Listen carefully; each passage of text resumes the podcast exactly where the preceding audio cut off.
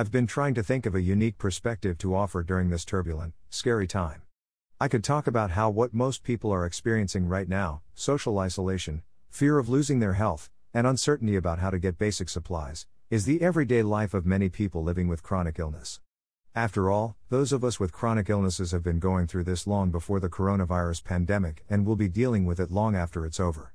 For years, decades really, we have been living in quarantine, afraid of contracting a secondary illness that could make our conditions worse, as was my fate five years ago when the flu converged with my illness to leave me unable to walk, talk, or eat. Those of us who have lived this life know that the desperate search for treatment and a cure is as terrifying as it is frustrating. Like many people are now experiencing with the coronavirus, not knowing when, or if, a chronic illness will get better is truly scary. But that's not what I want to focus on today, because I do feel for what everyone is going through, whether it's fear of contracting the coronavirus or the social and economic fallout from the pandemic. So I'd like to talk about some thoughts and observations I've had about this sudden and scary outbreak. I'll try to keep it somewhat lighthearted because the world is serious enough right now. First off, I've noticed a lot of people saying, we're to get through this together. I get the sentiment, I even appreciate it, but if you think about it, this situation depends on us getting through it mostly apart, not together. If we're being practical about it, the best way to get through this pandemic is by staying as far away from each other as possible, at least six feet, to be exact. I know it's hard to stay apart. As Vin Scully recently said, it's a very difficult time to go without hugs, but that's what we have to do to survive this mess. When people say, we have to get through this together, I know they mean it more figuratively, but even that is problematic because some of the people who say it are the ones hoarding toilet paper and hand sanitizer or they're celebrities who are getting tested for the virus without showing symptoms when non famous people are literally dying before they get tested. Then, there are all the people getting fired from their jobs, by no fault of their own. It's a humbling reminder that surviving a pandemic isn't exactly a team sport. It can be, but we have to get creative. We have to depend on each other to keep a safe distance, we have to keep each other company, however virtually, and we have to help each other financially. It all creates this weird paradox where we have to stay apart but also rely on one another. And thankfully, there are already examples of people achieving this delicate balance, helping each other from afar.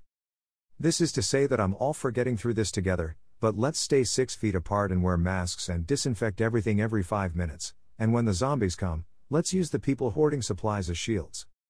Now, speaking of supplies, I really feel for those who have been without toilet paper, and I have some advice use water. I know it may take some getting used to, but I promise it's worth it to not wait in a mile long line at Costco and risk getting sick. Plus, you never know, you might find that it works better, because it does. Whether you use a bidet or a spray bottle or just jump in the damn shower, I promise it works better than that stupid toilet paper you can't get your hands, or butt, on. And if you don't believe me, just read this passage from Jack Kerouac's Big Sur. Greater than it was he and George Baso who hit on the fantastically simple truth that everybody in America was walking around with a dirty behind, because the ancient ritual of washing with water after the toilet had not occurred in all the modern antisepticism. People in America have all these racks of dry clean clothes, they spatter eau de cologne all over themselves, they wear Band Aid or whatever it is under their armpits, they get a gas to see a spot on a shirt or a dress, they probably change underwear and socks maybe even twice a day, they go around all puffed up and insolent thinking themselves the cleanest people on earth and they're walking around with dirty outsoles. All you gotta do is simply wash yourself with soap and water. It hasn't occurred to anybody in America at all. It's one of the funniest things I've ever heard of. Don't you think it's marvelous that we're being called filthy unwashed beatniks but we're the only ones walking around with clean outsoles?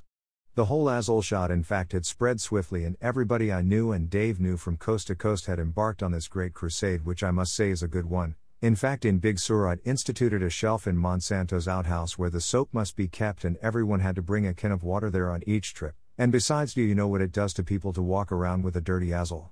It leaves a great yawning guilt that they can't understand all day. They go to work all cleaned up in the morning, and you can smell all that freshly laundered clothes and of the cologne in the commute train, yet there's something gnawing at them. Something's wrong. They know something's wrong, they don't know just what. I'm not a big Kerouac fan, but I do love that passage and he makes a solid point. Whether you use his advice or not, whatever you do, please don't mitigate the toilet paper shortage by listening to former Arkansas Governor and Trump BFF, Mike Huckabee. His solution just sounds painful. Like toilet paper, hand sanitizer is also in high demand. As someone who hates hand sanitizer but still has to disinfect everything from the fourth in my arm to the straws in my water glasses, I suggest using alternatives. If you really love hand sanitizer, you can make your own with some aloe and isopropyl alcohol, but personally I prefer to skip the aloe. Yeah, it prevents your hands from drying out, but it also makes your hands a sticky mess, so I just use alcohol to clean my hands. I would wash them with soap and water, which is what I suggest people do, but I'm mostly confined to my bed and getting to a sink is nearly impossible and definitely not an efficient way of cleaning my hands, so isopropyl alcohol it is. Similarly, if you're wanting to disinfect surfaces, I suggest using hydrogen peroxide and baking soda as alternatives to bleach. Another issue with supplies is the shortage of masks. As you can see in the photos above and video below, many people are making their own. My mom has done a version of this, Others have posted instructions online, and there are even options for people who can't sew. Not all masks are equally effective, but any mask is better than no mask. The mask shortage is a big issue because it seems like almost nobody has them. I see photos and videos with people out in public amidst the pandemic, and very few, if any, are wearing masks. Where are all these masks that have sold out? Either a few people are hoarding them or people are self conscious about wearing them out in public.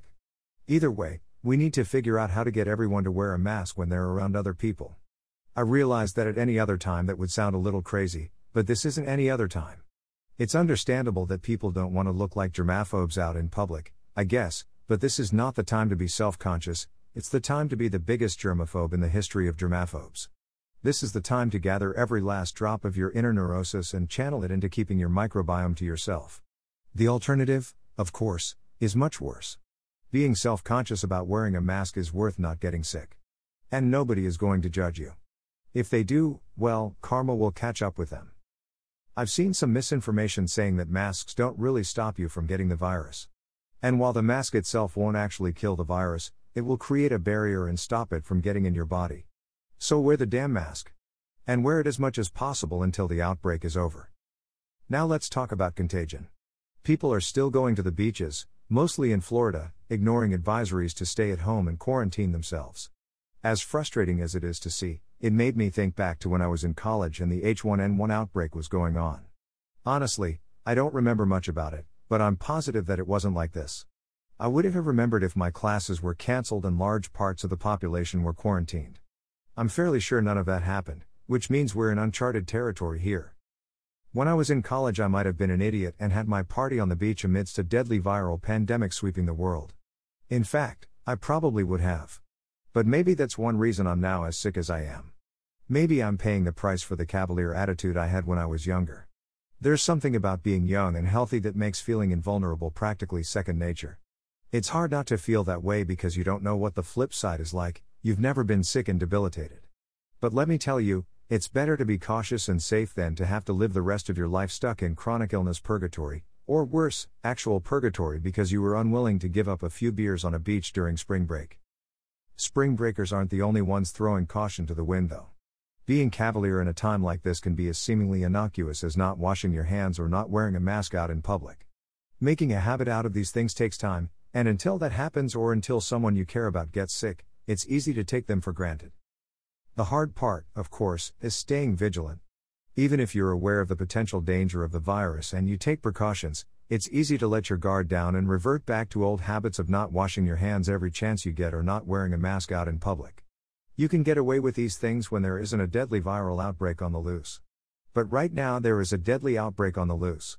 So, please, take all the precautions. It's only for a finite amount of time.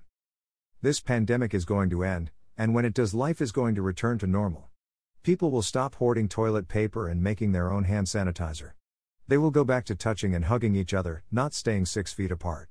I don't know when this return to normalcy will happen, it could be a few weeks, a couple months, or a year, but when it does happen, I hope everyone remembers what it was like, how it felt to live in this strange alternative universe of fear and social distancing.